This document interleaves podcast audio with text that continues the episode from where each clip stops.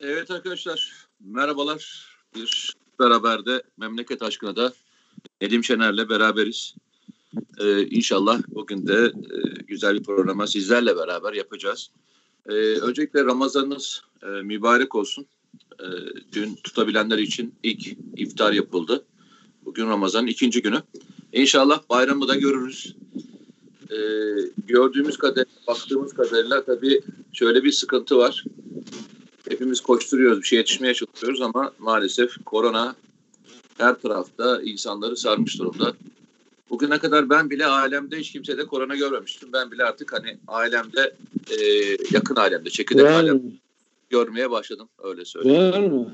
Ha? Gel- geldi mi yani sizin ailede? Geldi. Oğlana e, oğlana bulaştı. Evet. Yani insan oradan görüyor zaten nerede gitsen bir bakkal veya işte sokakta bir mutlaka kendi yakın çevresi bizim e, bizim e, apartmanda 1 2 3 4 tane daire var yan yana. İkisinde iki iki aile atlattı mesela. Bizde bir tane kaybımız oldu. Bir başka yani aynı bina, bir yakın binada. Yani etkilenmeyen yok. Kötü olan Ya, şu. Oradan bile e, anlıyorsun ki Evet evet çok e, oransal anlamda çok büyük bir e, oran e, ve İstanbul'un itibariyle verdiği rakam 800 küsürdü yani hatırlıyor musun? Bu Evet. bir ara 90'larda filandı. E, Evet, yani evet. 10 katı artan bir e, korona vakasıyla karşı karşıya. Mesela insanların anlamadığı şey şu. Bunu böyle hani tedavisi var ama yeterince mücadele edilmiyor zannedilen bir bulaşıcı hastalık gibi görüyor insanlar galiba. Yani doktorları biz bazı e, tesadüf etti. Hocalarla yayınlara katıldık. Şimdi can kulağıyla da dinliyoruz televizyonda kendilerini. Problem şu, Mehmet Ceyhan çok güzel şey yapıyor. Görünmeyen bir e, şeyle, düşmanla savaşıyoruz. Bu virüsün görünmemezliğinden değil, yani çok mikron derecesinde küçük olmasından değil. Niteliğinin ne olduğunu, mesela şöyle örnek vereyim. 50 yaşındaki bir insan bunu yakalanıyor, basit etkilerle atlatıyor ama 45 yaşındaki insan ya da 40 yaşındaki insan veya daha genç vefat edebiliyor, hayatını kaybedebiliyor. Kime nasıl e, etki ettiğini ölçülebilmiş değil. Yani bu virüsün mesela dün İlyas e, Dökmetaş Hoca televizyonda çok güzel anlattı. Bakın diyor biz bu virüsü tanımıyoruz. Yani hani görünmeyen düşman var yani biz bunu tanımıyoruz. Evet bugün e, solunum yollarında akciğerde e, şey yapıyor. Etkisini görüyoruz. Oradan e, nefes darlığına. Ama bunun ileriye matuf karaciğerde, böbrekte, beyinde, sinir sisteminde, gözlerde yani vücudun diğer yerlerine hangi sakatlıkları yaratacağını yani arazlara, hastalıkları ya- sebep olacağını biz daha bunu öngöremiyoruz. Doğru. Yani dolayısıyla hani bazen şöyle de bir bunu da buradan izleyenleri de paylaşalım. Gerçekten olabildiği kadar insanla paylaşalım. Çünkü in- in- insan hayatı çok önemli. Hani bir e, sürü bağışıklığı e, yaklaşımı var. İnsanlar buna yaklaş e, hastalığa e, yakalandık ya- yakalanacaklar. Antikor vücut üretecek, direnç kazanacak. Böyle olmuyor. İşte diyor ki İlyas Hoca siz vücuda bunu aldıktan sonra vücut bununla ilgili bir direnç gösterip bir antikor üretecek. Ama bu virüsün ileride size nasıl bir etki yaratacağını biz bilmiyoruz. Hekimler olarak. Çünkü düşmanı tanımıyoruz. Görünmez düşman dediğimiz şey bu. O yüzden lütfen lütfen adam e, yani bunu konuştuğum herkese de söylüyorum. İlyas Hoca da söyledi. En iyi e, korunma yöntemi yine yakalanmamak Mete. Yani ne yap et? Hani aşı oldum rahat biraz dolaşayım. E, hastalığı atlattım bir daha geçiririm mesela bazen böyle şöyle bir rahatlık içinde. Ya ben iki defa geçirdim. Üçüncü de işte antikorum şöyle yükseldi. Katiyetle buna şey yapmayın çünkü tıp bunu daha e, onaylamadı. Yani bilim adamları bununla ilgili bir bilimsel sonuç açıklamadı. Dolayısıyla ne yaratacağını, gelecek kuşaklara yani kalıtımsal olarak hangi hastalığa sebep olacak, gelecek nesillerinize ne aktaracaksınız? Eyvallah. Bunu İlyas Hoca e, uyardı. Lütfen bunun da yolu malum. Çok basit yolu. Tamam. Mesafe, Diyorsun ki evet, maske, mesafe çok önemli arkadaşlar. her şeye dikkat edelim. Bir de bir de e, şimdi, e, arkadaşlar. bir de şey bir cümle e, e, temizlik falan hani evet çok önemli de ama havalandırma arkadaşlar. Yani bulunduğunuz ortamın hava sirkülasyonlu olması çünkü artık anlıyoruz ki hocaların anlatımından yani birisi virüslü biri buraya geldiğinde solumaya başladığında o hava e, e, içindeki şeylerle bu virüs yayılıyor. Ona yakın olanlar bunu yoğun bir şekilde alabiliyor. Yani ortamın beraber de olsanız birileriyle ortamın havadar bir yer olmasına çok özen gösterin. Eyvallah. Ee, 11.27'de ilk selam vermiş Özgür. Selam, aleyküm selam diyelim arkadaşlar. Gala TV, Fatma Akdemir, Muhammed Ceylan, Ömer Uçkan, Maksude Milboğa, Murat Şimşek, İsmail Dağlı, Neylu Nehar, Çetin T, Necibe Dasbasi, Ali Kır, Mustafa Usta, Bestozel, Adnan Demir, Ayasofya Camii, Ömer Ata, İlker Şahin, Abdülkadir Doğan, Alper Alp, Korkmaz Yılmaz, Hakan Meriç, Karsante Özcan, Gülcan Yurdal, Hava Dudu Akan. Bunların her biri e, program başlamadan önce e, selam verenler. Mehmet Akbay, Arif İpekoğlu, Mehmet Turan, Ramazan Özkaynak. Çok teşekkür ederiz arkadaşlar. E, 12'den önce e, gelip e, selam verdiğiniz için aleyküm selam diyelim hepinize. E, teşekkür ederim geçmiş olsun dilekleriniz için. E, Allah razı olsun hepinize. Evet, bugün biraz e, Nedim'le şeyi konuşmak isteriz. Pazar günü rahmetli Muhsin Yazıcıoğlu'nun ölümünün arkasındaki sır perdelerini biraz da aralamak adına e, CNN Türk'te e, oğluyla yaptığı bir e, röportaj var. Yani beraber soru cevap gittikleri bir şey var. Onunla ilgili e, bir e, soru sormak isterim. Evet, ailenin e, bu davayla ilgili izlenimi nedir? Dedim. Ee, şöyle tabii bu dava sen de çok yakından biliyorsun 2009'dan beri çok değişik amaçlarla kullanılmak istenmiş. Siyasi amaçlarla, operasyon amaçlarıyla özellikle Fethullahçı terör örgütü tarafından. E, zira yani şöyle bakın bu konuda kaza ve suikast e, konusunda iki farklı görüş var. E, ve kaza diyenler işte havanın kötü olmasına falan ya da pilota hatalarına falan bağlıyorlar ama onun dışında mesele şudur. Tamam bir an için o tezi kabul edelim, o düşünceyi kabul edelim. Peki o zaman bize şunu birinin izah etmesi lazım Mete öyle değil mi? Ee, arama kurtarma çalışmaları neden e, daha ilk anda olay yeri bilin, bilinmesine rağmen kilometrelerce uzakta yapıldı? Neden e, kazaya 3 gün sonra hatta 2 gün sonra köylüler ulaşıyor, 3. gün ancak devlet yetkilileri ulaştır, ulaşabiliyor. Yani ikinci gün köylüler ulaşmış oluyorlar aslında. Hatta bir köylüler oraya evet, yakın evet, evet. Hatta köylüler o bölgeye o bölgeye gitmeleri yasak olmasına rağmen dağın diğer tarafından dolaşıp kaza Aynen. yerini buluyorlar ve bir gün sonra ancak ertesi gün sabahleyin e, e, arama kurtarma ekipleri gidip de bir zahmet ben sana şu söyleyeyim. Etraftaki insanların söylemlerinden yola çıkarak e, yola e, çıkıyorlar ve evet. ölümden dönüyorlar. Gidenlerin evet. bu donma tehlikesi geçiriyorlar. Bir tek ceketle giden insanlar birebir konuştuğum için hani o insanların evet. her birini bulup evet. birebir beraber yolda yürüdük onlarla. Aynı yolu yürüyüp evet. nasıl baktık. Ne diyor peki aile? Şimdi e, bugün gelinen noktada şu. E, dosyanın her tarafından Furkan'ın da deyimiyle FETÖ fışkırıyor. Deminden bahsettiğim gibi arama kurtarma çalışmalarından soruşturma, so, e, kovuşturma, yapılan e, eksik yargılamalar, parçalanarak yürütülen davalar e, ve bir araya getirilmeyen sanıklar, e, efendim e, cihazları helikopter düşen helikopterden e, sökülen cihazlarla ilgili örneğin çok basit adi hırsızlık davalarının açılması, açılması ki bu kişilerle ilgili FETÖ iddiası var. E, arama kurtarmaya giden e, ekibin, bu cihazları söken ekibin aynı zamanda 15 Temmuz darbe girişimi sırasında Cumhurbaşkanı Erdoğan'a suikastimin içine yer alması. Bir sürü bir sürü şeyler var. Ben bugün de yazımda bunu anlattım.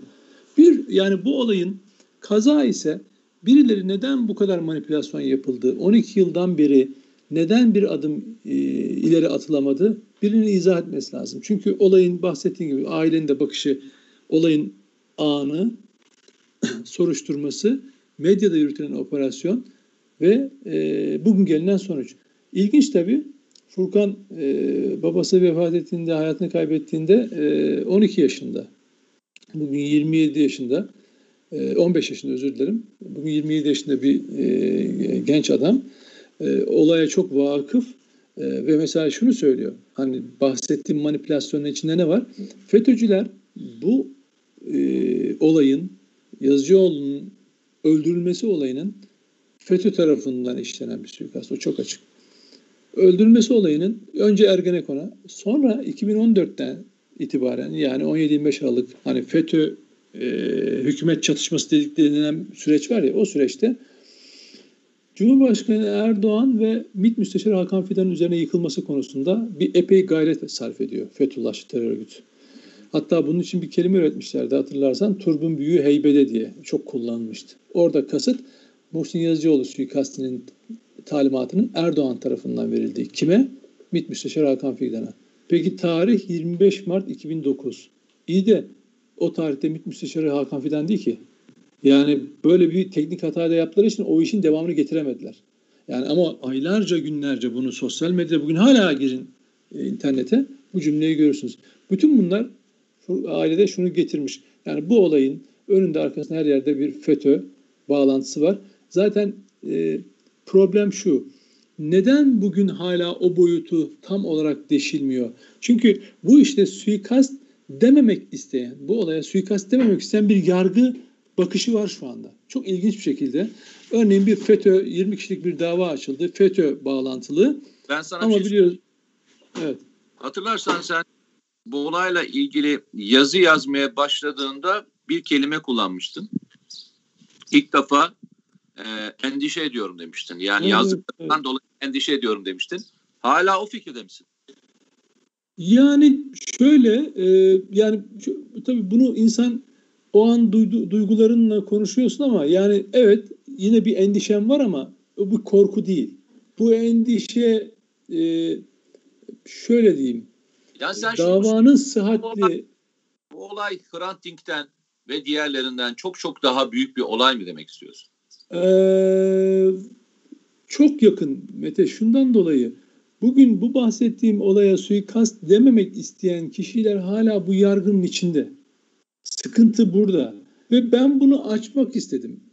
Yayında da bunu açmak istedim biraz. Yani çünkü suikast suikast diyoruz da peki bunu neye göre söylüyoruz? Biz FETÖ'cüler gibi böyle e, sahte doküman üreterek bir şey yapamayız. Mevcut deliller üzerine gitmemiz lazım. Bunu sordum. Furkan da 25 Mart günü işte Kahramanmaraş'tan kalkıp Yozgat'a doğru giden helikopterin e, güzergahı üzerinde e, F-4 uçaklarının hareketliliğinden bahsetti. E, radar görüntülerinden. İlk defa söylediği bir cümle vardı. Yani bir olay vardı. Meğer aynı FETÖ'cü silah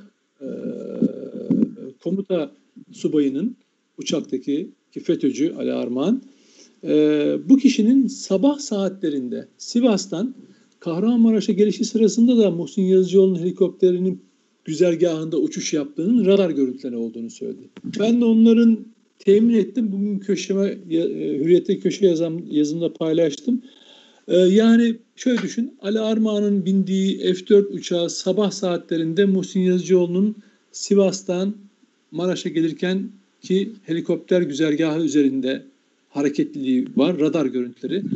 Bu ara veriyorlar e, uçağın F-4'ün hareketliliği Muhsin Yazıcıoğlu'nun helikopterinin kalkışıyla eş anlı oluyor ve bu sefer helikopterin düşüş güzergahı yani Kahramanmaraş'tan Yozgat'a giderken ki güzergahında görünüyor ve tabii ortaya şöyle bir fotoğraf çıkıyor. Nasıl oldu bu? Radar 23 bin fitte e, uçak görünüyor. Sonra e, bunlar kol altı uçuş diye bahsediliyor ya üst üste iki uçak radarda tek görünsün diye verilen bir eğitim uçuşu. Ama onu ne yapıyorlar? O kol altı eğitim uçuşta diğer uçak ayrılıyor ve e, hızlı bir şekilde bir dalış yaparak helikoptere yakın ben onu dün Erdoğan Karakuş Hoca e, komutan var Hava Kuvvetleri'nin deneyimli generallerinden biliyorsun. Hani programlara katılıyoruz. Dün onunla konuştum. Bana şeyi anlattı. Dedi ki karbon monoksit gazı yani gaz verdiği zaman dedi pilot gaz verdiğinde onun yarattığı basınç ama asıl karbon monoksit gazı çöker. Her ne olursa olsun e, helikopteri şey yapar dedi. Türbülansa sokar ve düşürür dedi. Bunun biz 1991 yılında Balıkesir'de yaşadık dedi.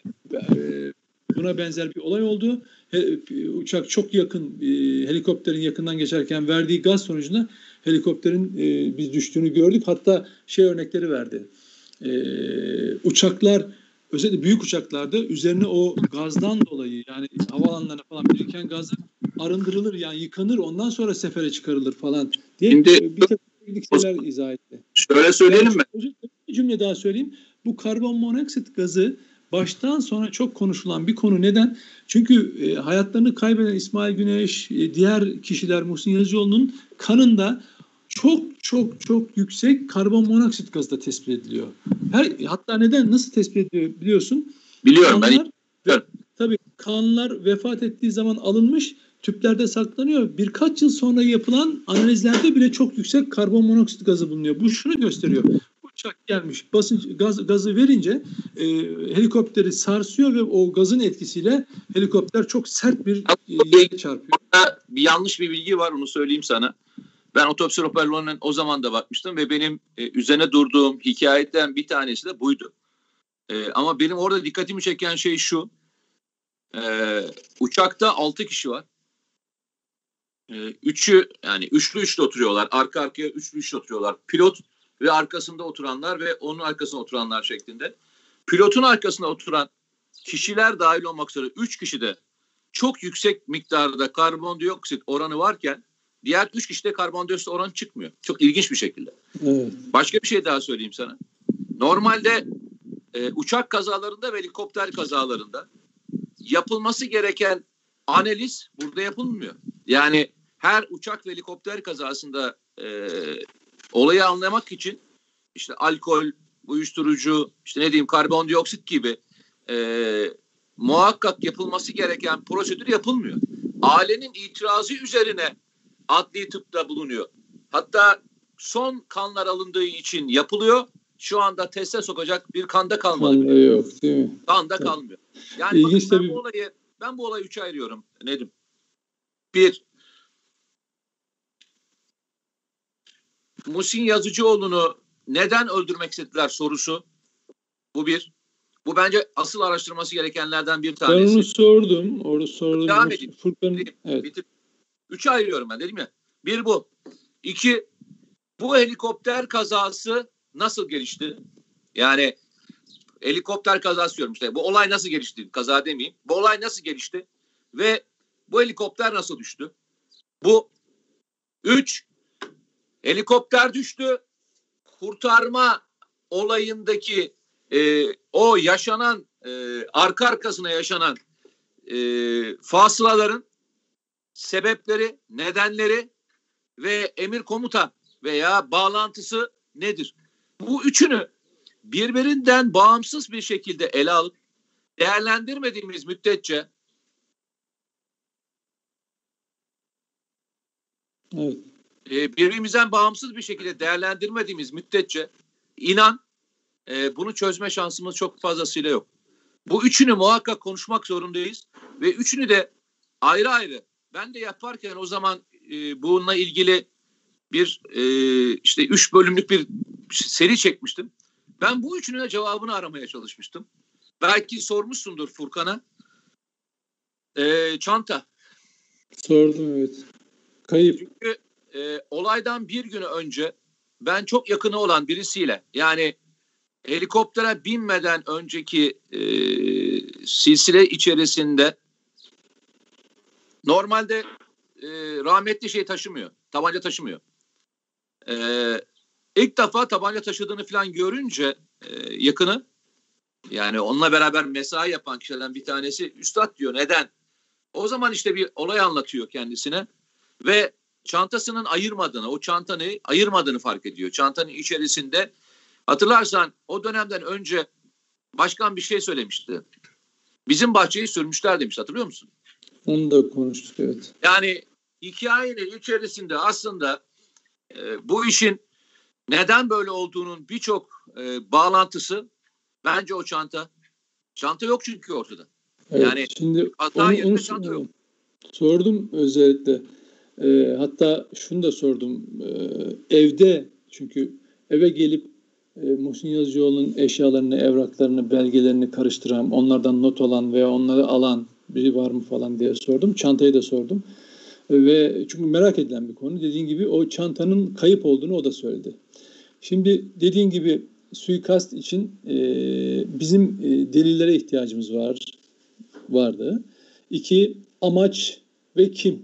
Yani ne amaçlanıyor? Sen dediğin gibi niye öldürdü? Şimdi onun da cevabı e, şeyde net. Furkan'da, Furkan Yazıcıoğlu'nda net. Çünkü Türkiye'de e, özellikle Hrant Dink cinayeti üzerinden e, Türkiye'de oynanan oyunu çözdüğünü söyledi. Ve hatta e, bununla ilgili bir açıklama yapacaktı. Yani Muhsin Yazıcıoğlu Hrant Dink cinayetinin arkasını çözmüş ve bunun arkasında ne olduğunu anlatacaktı. Bunun da ipuçlarını zaten topluma vermişti falan dedi. Ben de onu şöyle teyit ettim. Ee, Muhsin Yazıcıoğlu'nun bir ölüm yıl dönümü vesilesiyle e, 2012, 2012 olabilir. Yok 2013-14'te olabilir. Yani neyse o tarihlerde ben e, tesadüfen e, Hrant Dink'in kardeşi Hosrof Dink'in yanındaydım. Ya yazık oldu Muhsin Bey falan dedi. Ondan sonra dedi ki e, vefatından bir hafta önce e, bize bize ulaştı ve görüşmek istediğini söyledi dedi. Yani 2009'un hemen öncesi 2009 Mart'tan demek ki işte Mart'ın ortalarında falan ulaştı. Bizimle görüşmek istedi fakat bu olay oldu falan dedi. Ne, ne, ne konuşacaktı merak ettik falan dedi. Çünkü ne konuşabilir e, hayat boyu hiç görüşmediği Hosrof Dink'in ailesi, şey Hrant Dink'in ailesi. Alper, e, Alperenlere yıkılmıştı. Evet, oraya yıkılmak isteniyordu kendine ve Türkiye e, Türkiye'ye karşı oynanan oyunu galiba anlatacaktı. Yani nedenlerden birisi bu. Bir de çok milli yerli bir adam. Yani ve bunu uluslararası Türkiye'de çekilen uluslararası operasyonların e, operasyonların bir parçası olarak görüyor. Hatta şöyle eğer bu süreçler engellenebilseydi 15 Temmuz'a giden yol bile e, durdurulabilirdi falan ama tabii karşımızda emperyalizm diye bir şey var. Ben de ona örnek verdim. Gerçekten şöyle doğru, doğru haklısın. Ee, işte Abdi Pekşi niye öldürüldü? Uğur Mumcu niye öldürüldü? Hrant Dink niye öldürüldü? Yazıcıoğlu niye öldürüldü? Bakın bu insanların hepsinin ayrı ayrı seç, isim söylememin nedeni ayrı düşünce yapısında olan insanlar. Ama ortak özellikleri bu vatanı kayıtsız şartsız sevmeleri ve ülkesi, ülkelerine bağlılıkları. Ama bir güç bunları ve hiçbirisi hakkında mesela düşünelim net bir neden olamaz. Mesela şimdi şöyle düşünelim. Biri birisine e, husumet duyuyor ve e, gelip bir şekilde onu e, ona şiddet uyguluyor, öldürüyor diyelim.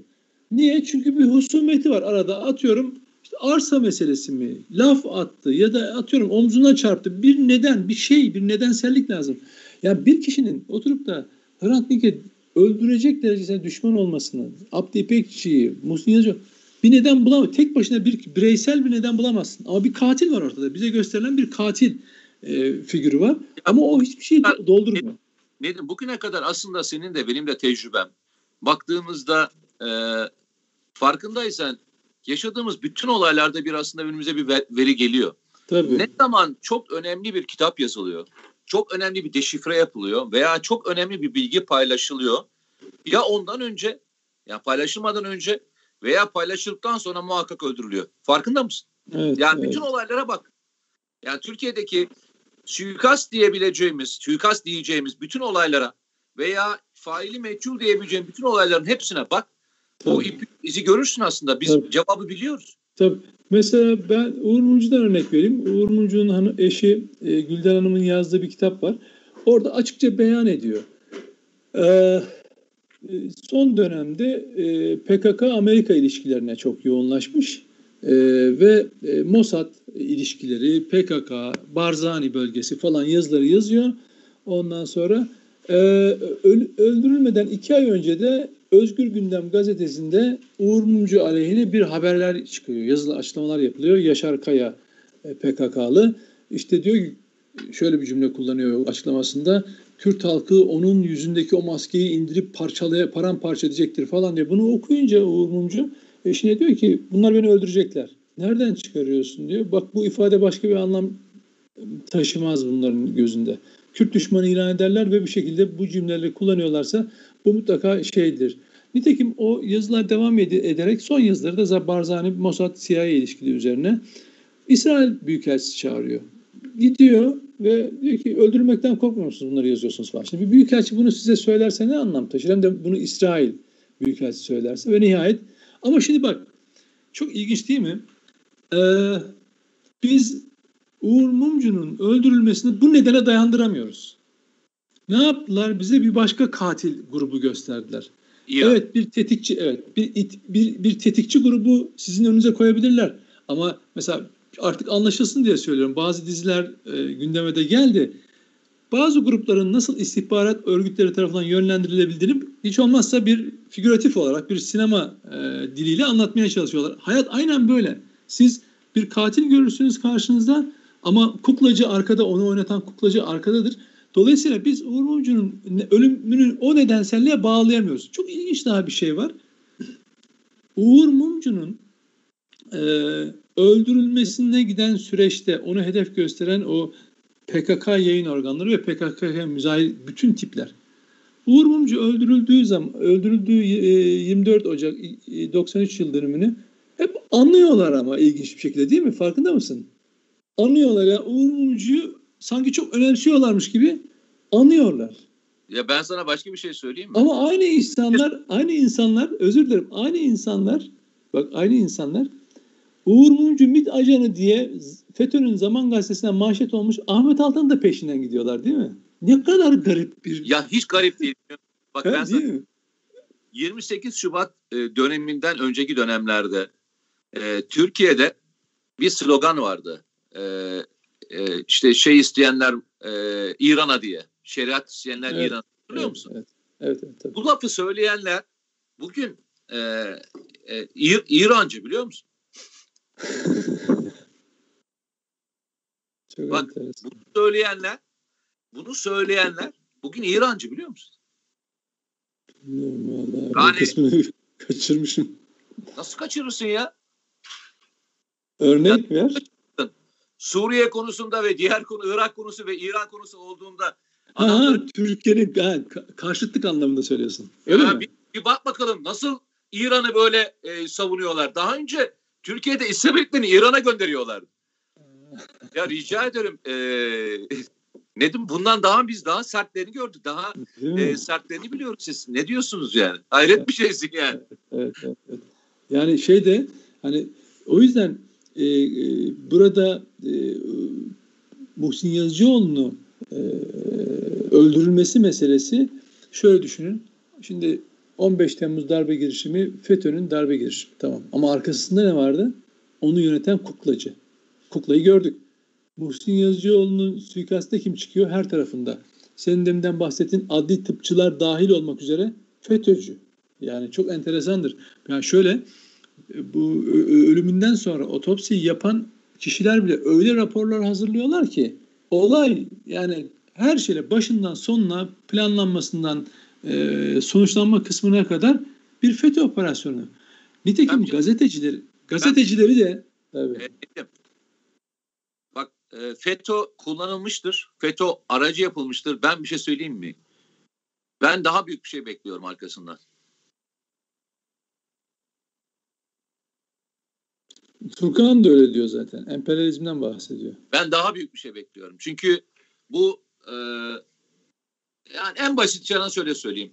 Türkiye'de Musin Yazıcıoğlu olmuş olsaydı yani e, yaşanan süreçte içerisinde Musin Yazıcıoğlu'nun duruşunu biliyoruz.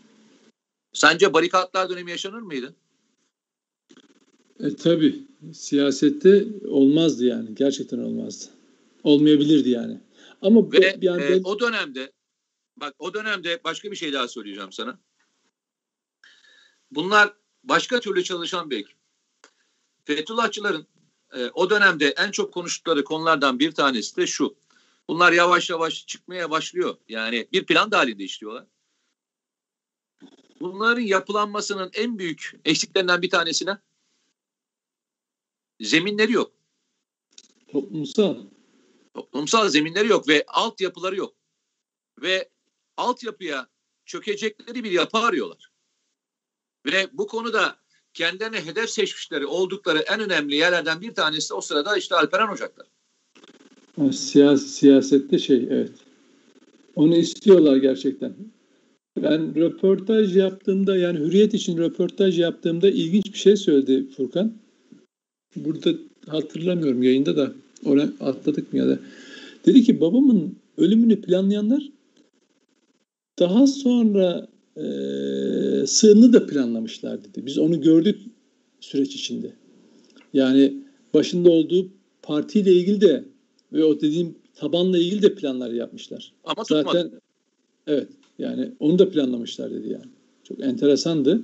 Daha Çünkü tabii onun derin anlamları var. Kadar, e, sıkı bir tavan ki yani yemedi. Evet. E, ve e, sızamadılar açık ve net söyleyeyim. Ama o zamanki planları e, büyüktü. Yani evet. o zamanki planları çok büyüktü. Evet. Çünkü bu adamların dikkat edersen farkındaysan en çok bulaşmaya çalıştıkları sen bir sürü e, Hrant Dink davasına da diğer davalarda da evet. baktın. En çok bulaşmaya çalıştıkları, en çok sızmaya çalıştıkları kurum hangisi? Alperen Ocakları. Öyle değil mi? Evet. O e, istihbaratçıların, o e, faaliyette olanların en çok sızmaya çalıştıkları yer neresi? Alperen Ocakları'na sızmaya çalışıyor. Orada yani bu bile Hrant Dink davasındaki o süreç bile aslında Muhsin Yazıcıoğlu'nun neden hedef gösterildiğinden büyük işaretlerinden bir tanesi arkadaşlar. Şöyle yani onu örnekte ver, vermek gerekirse izleyiciler de anlasınlar. Furkan'la da konuştuk o konuyu yine.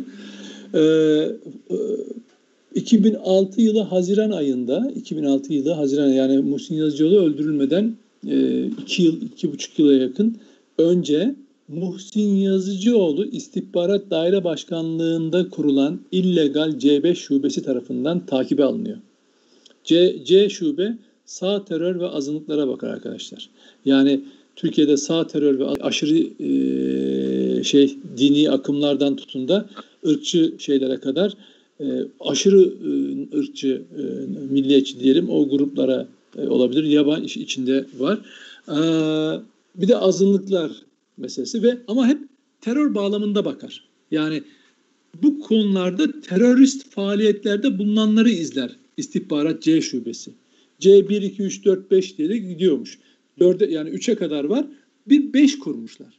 Ama bu 5'in hiçbir hukuki temeli yok. Yönetmeliği yok. Hiçbir şey yok. C5 diye bir şube kurmuşlar. Ve burada e, ulusalcıları Rahip Santoro, e, Malatya Zirve Yayın Evi e, ve Muhsin Yazıcıoğlu'nu takip almışlar. Allah Allah. Ben onu sordum Furkan'a da. Dedim ki ya rahmetli Muhsin Yazıcıoğlu'nun sağ terör faaliyeti denecek ne gibi etkinlikleri vardı? Ya da şöyle soralım. Türkiye'de eğer diyelim ki ya Muhsin Yazıcıoğlu sağ bir siyaset takip ettiği için istihbarat bu yönden takip etmiş olabilir. İyi de memleketteki tek sağ parti bu değil ki. Eğer partileri takip ediyorsanız oraya bir sürü partiyi koyarsanız olur. İki, o istihbarat şubenin o bölümü terör faaliyetlerini takip ediyor. Sol ve bölücü terör masaları olduğu gibi, bölümleri olduğu gibi, şubeleri olduğu gibi sağ terör. Muhsin Yazıcıoğlu sağ terör faaliyeti olarak ne yapmış olabilir? Nasıl burada takip alınıyor? İşte orada bütün bunlar hepsi e, FETÖ'nün bir kumpas operasyon merkezi ve Muhsin Yazıcıoğlu hakkındaki hüküm aslında 2006 yılında verilmiş hocam. Ee, çünkü ben sana söyleyeyim. Tabii çünkü çünkü bu suikastin yani Hrant Dink suikasti 2007, 2006'dan itibaren, 2004'ten itibaren bunun altyapısı hazırlanıyor. Önce rahiplere yönelik e, saldırılar, suikastler. Sonra e, 2006 yılından itibaren İstihbarat Daire Başkanlığı Hrant Dink cinayeti üzerine çalışıyor. Eleman, eleman, eleman çalıştırıyor. Aynı anda, aynı anda Yazıcıoğlu'nu çünkü bunu Yazıcıoğlu üzerinden yürütmek istiyorlar. Yasin Hayal, e, o gün Samas'ın ilişkilerine bakın, diğerlerinin ilişkilerine bakın. Alperen Ocakları'yla ilişkili hepsi. Ve o olayı aşırı milliyetçiler işledi motivini ya da anlayışını yaratmak için de Yazıcıoğlu'nu bu işin içine sokuyorlar. Ve o yüzden zaten Yazıcıoğlu bu olayı fark ettiğinde bizim tarla çoktan sürmüş diyor. Yani Ulus Türkiye'ye çekilen uluslararası operasyonda e, hedefe konulanlardan birisi aslında Yazıcıoğlu. Yani bunları arda arda koyarsanız bana birisi şunu söylesin arkadaş. Ya Muhsin Yazıcıoğlu'nu istihbarat C şube, sağ terör masası neden takip etmiş olabilir? Biz sonra o raporların hepsini okuduk. İçinde miting, efendim e, ziyaretler, kabir ziyaretleri, e, konuşma ya da basında onunla ilgili çıkan haberler. Peki niye takip alıyorsunuz ki? Eğer bu, bu kapsamda yani bu çerçeveyle bir siyasi partiyi takip ediyorsan o zaman lütfen e, bütün sağ siyaset pa, siyasi partileri izleseydiniz ya da bütün sol siyasi partiler diğer masada izleseydiniz. Böyle bir şey var mı? Yok. Sadece o. Yani burada çok ciddi bir şekilde Yazıcıoğlu'na bir operasyon çekilmiş ve suikast sonra zaten ben buna nereden tabii gördüğümüz şeyler var öncesinde ama nereden vakıf oluyoruz? Şimdi genelde şöyle bir cümle kullanılır ya hani istihbarat e, e, mahir kaynak e, şeyli kaynaklı e, efendim bir olayın sonucundan kim yararlanıyorsa fail odur diye. Her zaman öyle olmuyor. O çok sağlıklı sonuçta vermeyebiliyor bazen. Şaşırtabiliyor. Yanlış yönlendirebilir. Ama çok net bir şey var. Yani böyle hiç faraziyeye varmadan. Şöyle düşünün bir olay hakkında delilleri kim karartıyorsa ve bir başka fail yaratmaya uğraşıyorsa sahte delillerle aslında fail odur. Yani niye birisi mesela şöyle bir kaza olabilir, görevi ihmal nedeniyle bir bir e, olay gerçekleşmiş olabilir. Peki bunlar varken ben neden delil karartayım? Çünkü tamam bir hata olmuş, bir kaza onu biz kabul ettik. insani veya hayatın bir gerçeği parçası olarak kaza olarak kabul edelim. Peki bu kadar derecesine arama kurtarmasından delil karartmasına, yargılamada yönlendirmeye kadar yani e, Yazıcıoğlu cinayetini Ergenekon e, işlemiştir e, soruşturmasından yok o değil. E, Cumhurbaşkanı Erdoğan talimat verdi, MİT müsteşarı öldürttü noktasına getirmenin amacı ne? Fail kendisi olduğu için. Fail FETÖ olduğu için. Çünkü bütün bu süreçleri yürüten hep ben, onlardı. Bu yetmiyor biliyor musun? Bu cevabı vermeye yetmiyor. Ee, Yok ben eğer, zaten oradan oradan bak, oradan net, ayrılıyorum zaten. Diyorum ki suikast kısmında net deliller ortaya çıktı diyorum hayır, zaten. Bak bu şey yetmiyor. Yani bu tez yetmiyor. Neden diyeceksin? FETÖ'nün bir sürü şeyi de şifre oluyor şu anda. Bu kadar mücadele ettikleri e, başka bir örnek yok biliyor musun? Yani birçok şeyi engellemeye çalışıyorlar ama başarı olamıyorlar. Ama bunda hala direniyorlar. O zaman bir şey soralım mı? Planın e, yalnızca biz küçük kısmını görüyoruz. Daha büyük bir plan daha var ve hayatta mı? Yani deşifre olmamış bir planın bir parçası mıydı Muhsin Yazıcıoğlu'nun öldürülmesi? Yani onu bilemeyeceğim. Gerçekten Neden diyorsun, diyorsun? Çünkü çünkü Türkiye'de FETÖ davaların binlerce davası var.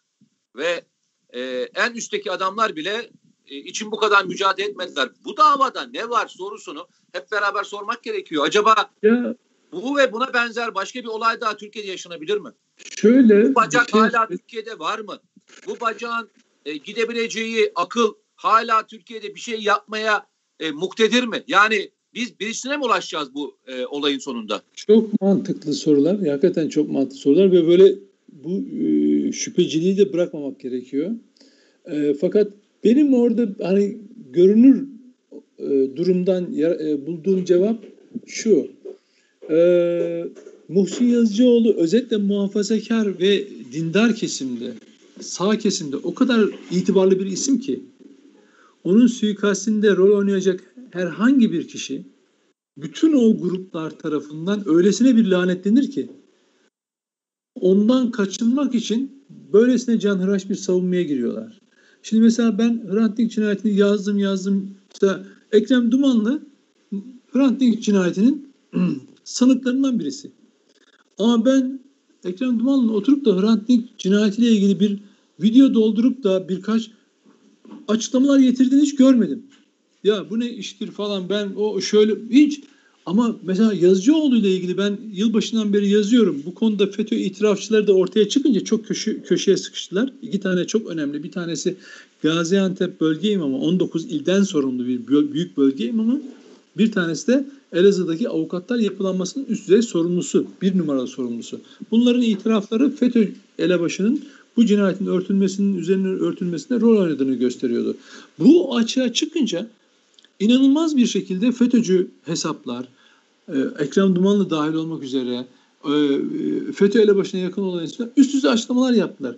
Çünkü bizim yıllarca anlattığımızı bu sefer FETÖ'cü imamlar itiraf ediyorlar ve köşeye sıkıştılar ve üzerlerinde kalıyor. Şimdi 15 Temmuz'la ilgili de bir türlü ki FETÖ'cü bir sürü gazeteci bilmem ne falan hepsi artık bu işte cemaatin ya da FETÖ'nün sorumluluğunu açık açık yazıyorlar. Yani hiçbir şey anlatmayın bize. Şu sivil imamları anlatın. Neden oradalardı falan diye sorarak aslında onları köşeye sıkıştırıyorlar. Ama ısrarla ve ısrarla Fethullah Terör Örgütü bunu kendilerinin olmadığını söylüyor. Neden? Çünkü muhafazakar dünyada ya da bir e, böyle bir yapının yani kendine dini hareket gibi göstermeye çalışan yapının e, darbe girişiminde bulunmuş olması asla kabul edilebilir bir şey değil. Onlara mesela Hrant Dink cinayetiyle ilgili onların elemanlarını sorumlu tutabilirsiniz. En fazla derler ki tamam onlar cezasını çeksin falan filan derler. Ama böylesine bir 15 Temmuz gibi bir darbe girişiminin arkasında bir tarikat görünümünde e, işte kendini öyle tarif eden bir yapının olması o cenahta inanılmaz bir parçalamaya yol açıyor. Muhsin, mesela bir başka suikast mesela Rahip Santo konusunda veya başka bir konuyu açalım e, o kadar üzerine durmuyorlar. Ama Muhsin Yazıcıoğlu öyle bir önemli isim ki sağ ve muhafazakar camia içerisinde onun suikastinde en ufak dahli olanın affedilmeyeceğini, tarihsel olarak e, mahkum olacağını çok iyi biliyorlar. O yüzden bir ciddi savunma içine gidiyorlar ama bahsettiğin konulardaki şüpheyi de bence e, aklımızın bir kenarında tutmak gerekiyor. Çünkü e, Türkiye'de şey daha bitmedi çünkü süreç bitmedi gördüğün evet. gibi dedim. Yani yaşadığımız birçok olayda veya bugün de yaşadığımız birçok olayda e, bunların her birini görüyoruz ve yaşıyoruz. E, sen e, amiraller e, bir evet. bildiride e, ifadeleri okudun mu? Baktın mı ifadeleri? E, basına yansıyan ifadeleri okudum evet. E, mesela e, bugün e, Twitter'a da düştü. E, oradaki ifade doğru mu o e, ifade? Kimin ki? E, daha doğrusu savcı bey e, yani başkan vekili, savcı baş, e, vekili. Tutuklama yazısındaki mesaj. Diyor ya hani oradaki bir e, ifadeyi koymuş oraya. WhatsApp'taki bir ifadeyi. Bir saniye onu okuyalım. Ben onu galiba almıştım şeyinde. Ee, önemli o. Özür dilerim. Diğer telefonda galiba. Şimdi e, Engin Mengi, Mengi miydi? Onun tutuklanması istemiyle bir yazı e, savcılık tarafından mahkemeye gönderiliyor değil mi? Ondan bahsediyoruz. Evet. Onu, onu evet. Şimdi orada şöyle e, bir mesaj geçiyor. Evet, aynen. Şimdi orada e, bir WhatsApp grubunda e, Mengi, e, özür dilerim, Ali Yüksel Önel e, bir mesaj gönderiyor Admek 2 isimli WhatsApp grubunda yayınladığı yapılması istenen değişiklikler bildirim metnine ekleyerek son halini vermişler falan. Ali Yüksel Önel bir mesaj gönderiyor Mengi'ye. Diyor ki komutanım çok sağ olun. Esas tepkiyi Takunyalı Amiral Harp Okulu giriş şartlarında irticaya karışmaksızın e, karışılmasının çıkarılması ve subay az subay kurslarında Atatürk ilke ve inkılapları derslerinin çıkarılmasının üzerine olacaktır. Ama grupta uzlaşı çok zordu. Yani çünkü bunu grup dışında bir mesaj olarak atıyor. Ama grupta uzlaşı çok zordu. Bu nedenle Montreux bahanesiyle son ee, son haklısınız ama burada Montreux'u araç olarak kullandık diyor. Esas endişemiz son üç paragrafta anlarlarsa eğer çok teşekkür ederim saygılar. Yani burada e, amiralleri şimdi şöyle ben bunu araştırdım doğru mu değil mi diye. Çünkü bir imzasız, ante, şeysiz bir yazı var. Böyle çok sahte şeyler de olabilir diye. Aradım ben... kaynağından ve doğruladılar. E, ve hatta e, taslak metin WhatsApp grubunda 12 civarında yani şöyle 3-5 falan filan değil. 10-12 tane taslak var. Habire işte şu virgül çıkartıyor, bu noktasını, bu cümleyi bunu ekliyor falan filan. En sonunda e, bahsedilen metin ortaya çıkıyor. Yüce e, şey, onun da nasıl geldiği, yüce e, Türk milletine ifadesinin son anda nasıl yerleştirildiği ortaya çıkıyor. Belli ki amirallerin isimleri üzerinden olmayan bir Montreux tartışmasını gündeme getirerek asıl amaçlarının Takunyalı albay, işte general, efendim yok Atatürk ilke inkılapları üzerinden deki kaygı inşallah bu mesajımızı alırlar diyor tamam mı? Yani o kadar tehlikeli bir şey yazmışlar ki. O kadar tehlikeli bir iş yapmışlar ki. Çünkü oturur bir yerde bir e, metin kaleme alırsınız. E, metnin altında hepinizin imzası olur. Mutabık olduğunuz metniniz. Bakın ne oluyor ifadelerde? Ben onu görmedim. Ben onu mutabık değildim. Ben o, o kadar kısmına katılmadım. Bilmem ne yapmadım. Arkadaş mesele şu. Bir tane bildiri var. senin imzan var. Şimdi birileri böyle kahramanlık falan yapmaya kalkıyorlar. İşte şöyle de böyle yaptık falan filan. Arkadaş önde bir metin var. Senin adın da altında.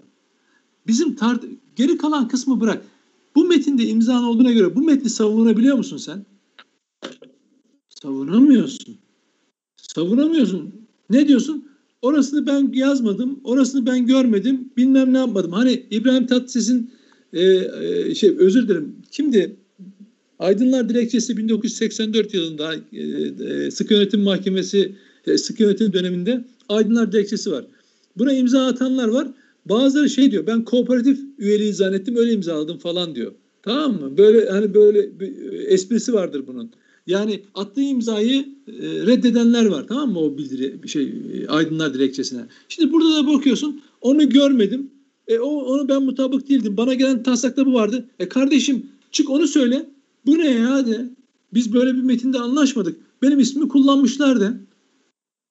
Onu söyle, onu da söylemiyorsun. Çıkıyorsun diyorsun ki böyle böyle. Bak çok yani şöyle ya şu milleti bunun amacının bunu ben olsam Aydın Mengi'de serbest kalmış. O amiraller, amirallere e, şunu söylemek lazım. Arkadaş, adam siz buna dahil, müdahil değilseniz, buna katkınız yoksa hepiniz bugün Aydın Mengi'yi telefonla arayın. Bu ne ya deyin. Bu nasıl bir mesaj deyin. Siz bizi nerede kullandınız deyin.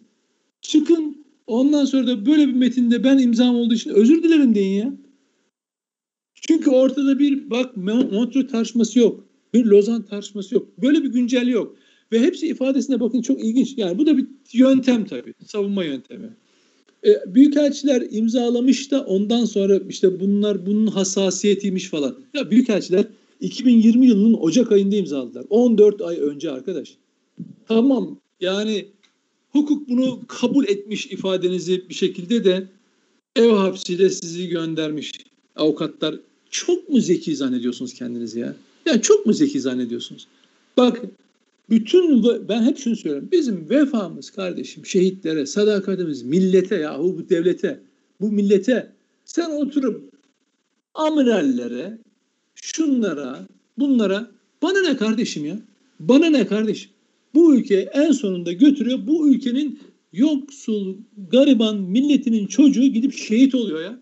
Sen giydin aslan gibi rütbeli elbiseni, havaların, civaların, korumaların etrafında falan oturmuş bir de bildiri yazıyorsun. Memlekete senden daha büyük sahip çıkan yok. Ya bu millet bu millet bu memleketin sahibi ya. Bak ne oluyor?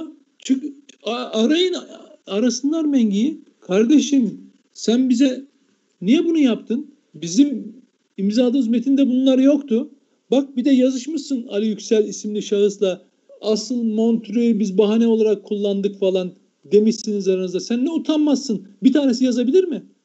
Birisi yazabilir mi? Bir hani onları savunan yazarlardan bir tanesi de desin ya ya bu Engin Mengi Ali Yüksel'le diğer amiralleri iyi tufaya getirmiş diyebilir mi? Arkadaş vatanın en çok seven omzunda en çok yıldızı olan değil ya görevini en iyi yapan ya onu söylüyoruz erdir, temizlik işçisidir, öğretmendir, doktordur, gazetecidir, her ne meslek grubu varsa görevini en iyi layıkıyla yapandır yani. Omzu en çok yıldız taşıyan bu vatanı en çok seviyor anlamına gelmiyor. Her meslekte iyisi var, kötüsü var kardeşim. Bak burada da birileri almış bu koca koca hani Montre bak bunlar ko ifa hani nerede ifade özgürlüğü? Senin ifade gerçekten bir ifade özgürlüğü kullanmışsan onu sabote eden bu kişiler. Kendi içinizde o çürük elmaları açıklayın. Konuşun. Adam gibi konuşun. Ciddiyetle konuşun. Böyle goy goyculukla değil. Efendim işte, işte böyle kahraman çıktılar. Şöyle yaptılar. Ya ev hapsine ev hapsine alın, alınmışsınız ya. Ev hapsine alınmışsınız. Hala şey millete tafra yapıyorsunuz. Çıkın değil kardeşim aş, açıklama yapın. Ben bu mesajı görmemiştim. Ali Yüksel isimli şahısla Engin Mengi yazışmış. Lanet olsun. Ben böyle bir şeyde böyle bir şeyin arkasında olmam. Bizi de kullanmışlar diyebiliyor musunuz? Şöyle vatan böyle sahip olduk, böyle çıktık, bilmem ne yaptık falan filan. Ya arkadaş Allah'tan hukuk e, yine insaflı davranmış gerçekten. Yani demiş ki gidin hani yaşınız başınız falan evinizde soruşturma diğer yönleriyle zaten devam ediyor. Ama ben gerçekten o evraktaki o mesajı görünce yani tekrar okuyayım ya inanılmaz bir şey. Yani bugün yarın bunu bu amiralleri savunanların çıkıp şu metindeki şu ifadenin ne anlamı geldiğini anlasınlar. Ali Yüksel Önel Engin Mengi'ye ki bu nedenden dolayı tutuklamaya sevk ettiler Engin Mengi'yi ama mahkeme bıraktı. Gönderdiği mesajda aynen şöyle diyor. Komutanım çok sağ olun. Esas tepkiyi Takunyalı amiral harp okulu giriş şartlarından irticaya karışıl, karışılmasının çıkarılması ve subay as subay kurslarında Atatürk ilki ve inkılapları derslerinin çıkarılmasının üzerine olacaktır. Ne yapıyor? Asıl tartışmayı. Bu nedenle Montreux bahanesiyle so, son haklısınız ama burada Montreux'u araç olarak kullandık diyor. Bak Montreux'u araç olarak kullandık. Sadece Montreux'u değil amiralleri de araç olarak kullanmışlar ya. Bu kadar açık amiralleri de araç olarak kullanmışlar. Diyor ki ee, esas endişemiz son üç paragrafta anlarlarsa eğer. Ne diyordu son üç paragrafta kardeşim? Aksi takdirde ülke tarihte olduğu gibi bunalım ve beka sorunları yaşayacaktır değil mi? Bak diyor ki eğer diyor anlarlarsa mesaj diyor o sonuç paragrafta diyor saklı diyor. Şimdi ben o amirallerin yerine olsam gerçekten Engin Bey'in kapısına dayanırım. Bu ne ya derim. Bu ne bu ne bu ne derim. Yani bu nasıl bir mesaj? Bunu bizimle niye paylaşmadın? Velev ki sen de bu işin içinde değilsin. O zaman bu mesajı bizimle paylaş. Arkadaşlar bizi birileri kullanıyor galiba. Bak böyle birisi Ali Yüksel bize böyle bir mesaj attı falan. Niye paylaşmıyorsun? Çıksın amiralleri böyle yere göğe koyamayan hani böyle zannedersin ki ya ya gerçekten çok üzün. Yani Semih Çetin'in yazdıklarını var ya okurken böyle ne yazacağımı, yani ne düşüneceğimi bilemedim. Diyor ki adam ya diyor niye imzalamadın diyor.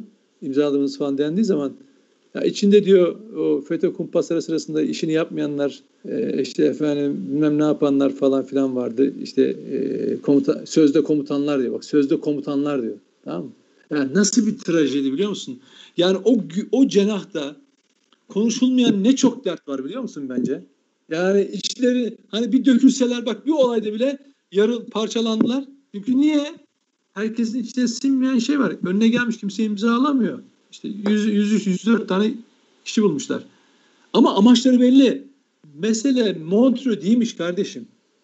Mesele son üç paragrafmış. Mesajı diyor oradan alırlarsa diyor esas endişemizi son üç paragrafta anlarlarsa eğer çok teşekkür ederim saygılar sunarım ee, falan diyor tamam mı? Yani şimdi ee, dolayısıyla süre, süre bittiyse yani, toparlayalım. Yani dolayısıyla hani gerçekten hukukun verdiği karar yani biz bundan ne ceza çıkar, hukuki ne sonuç çıkar o önemli değil. Ben ben hani o kapasite olarak bakıyorum. Ve diyorum ki ya yakıştı mı arkadaş bu? Gidin Engin Mengin'in kapısına dayanın. Bu mesaj neyin nesidir arkadaş? Bizi böyle bir oyun içine mi getirdin sen? Senin derdin Montreux değilmiş arkadaş. O onları savunan amiralleri topluca böyle bir yere yere göğe koyamayan, birbirine benzemez, e, bir sürün hasmı olan amiraller de var aralarında. Ya onlar yazsınlar. Bu mesaj neyin nesi ya? Hani biz Montreux tartışması yok ki Türkiye'de güncel bir konu değil derken çıkıp onları Montreux üzerinden savunmaya çalışan gazetecilikler var. Gazetecilikler var böyle. İşte Montreux hassasiyeti. İşte şunlar konuşuyor da Montreux'de bunlar amiral niye konuşuyor? Öyle bir şey yok ki. Zaten öyle bir şey olmadığını kendileri anlatıyor.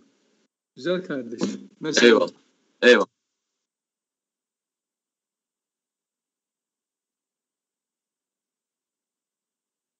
Ee, yani e, arkadaşlar 5 dakikada Karadeniz'e değineyim ama e, Karadeniz'deki gerilimi 5 dakikada özetleyemeyiz. Şöyle söyleyeyim size.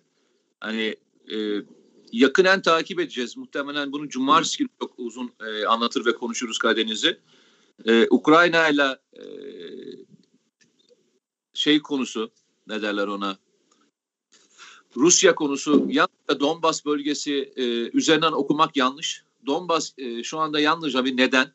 E, asıl dava e, Ukrayna'nın NATO'ya ve Rusya'nın blokaja itilmesi ve e, ABD'nin giremediği tek yer olan Karadeniz'e e, kıyıdaş olarak girebilmesi.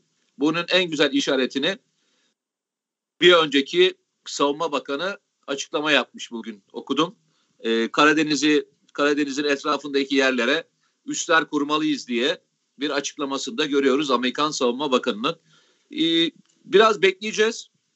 Ee, olayın içerisinde e, Rusya da bu işin farkında, Ukrayna da bu işin farkında. Herkes temkinli davranmaya çalışıyor. Ama e, olayın içerisinde bu olayı büyütecek başka bir yerde ve başka bir e, olay yaşanabilir. Baş, buna bununla eşdeğer başka bir şey yaşayıp buraya ateşlenebilir. Bence e, iyi takip etmek ve e, olayların dışında Türkiye'nin uzakta kalabilmesi için bir adım geri çekilmekte yarar olduğunu düşünüyorum. Ben e, kısaca bunu söyleyeyim. Cumartesi günü çok daha derin bir şekilde Nedim'le beraber bu konuya inşallah gireriz. Arkadaşlar tekrar hayırlı Ramazanlar diliyorum. Kendinize dikkat edin. Kendinizi kollayın. E, çok ciddi bir salgın var. Yani e, Türkiye hiç olmadığı kadar, bugün Sağlık Bakanı da aynı şeyi söylüyor. E, hiç olmadığı kadar büyük bir salgınla mücadele ediyor.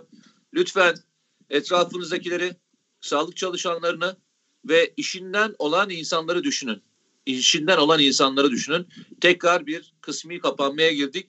Eğer çözemezsek tam kapanmayla yine insanlar işlerinden olacaklar. Belki bu siz de olabilirsiniz. Yakınızdan birisi de olabilir. Allah'a emanet olun. Tekrar görüşmek üzere.